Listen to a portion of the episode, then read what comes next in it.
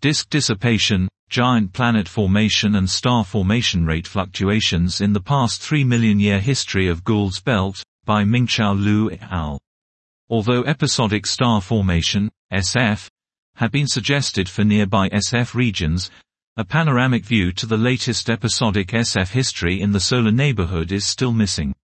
By uniformly constraining the slope alpha of infrared spectral energy distributions, SEDs, of young stellar objects, YSOs, in the 13 largest Gould's belt, GB, protoclusters surveyed by Spitzer Space Telescope, we have constructed a cluster averaged histogram of alpha representing YSO evolution lifetime as a function of the alpha value.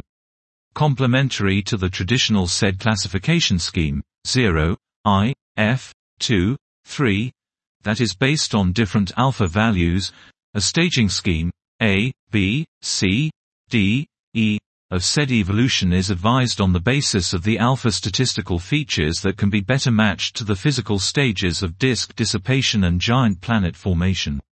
This has also allowed us to unravel the fluctuations of star formation rate, SFR, in the past 3 million year, 3 Myr, history of these GB protoclusters. Diverse evolutionary patterns such as single peak, double peaks and ongoing acceleration of SFR are revealed. The SFR fluctuations are between 20% approximately 60%, approximately 40% on average, and no dependence on the average SFR or the number of SFR episodes is found.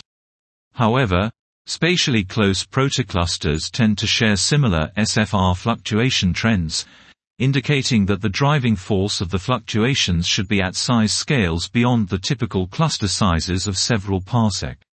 Dot. This was, disk dissipation, giant planet formation and star formation rate fluctuations in the past 3 million year history of Gould's belt, by Mingchao Liu et al.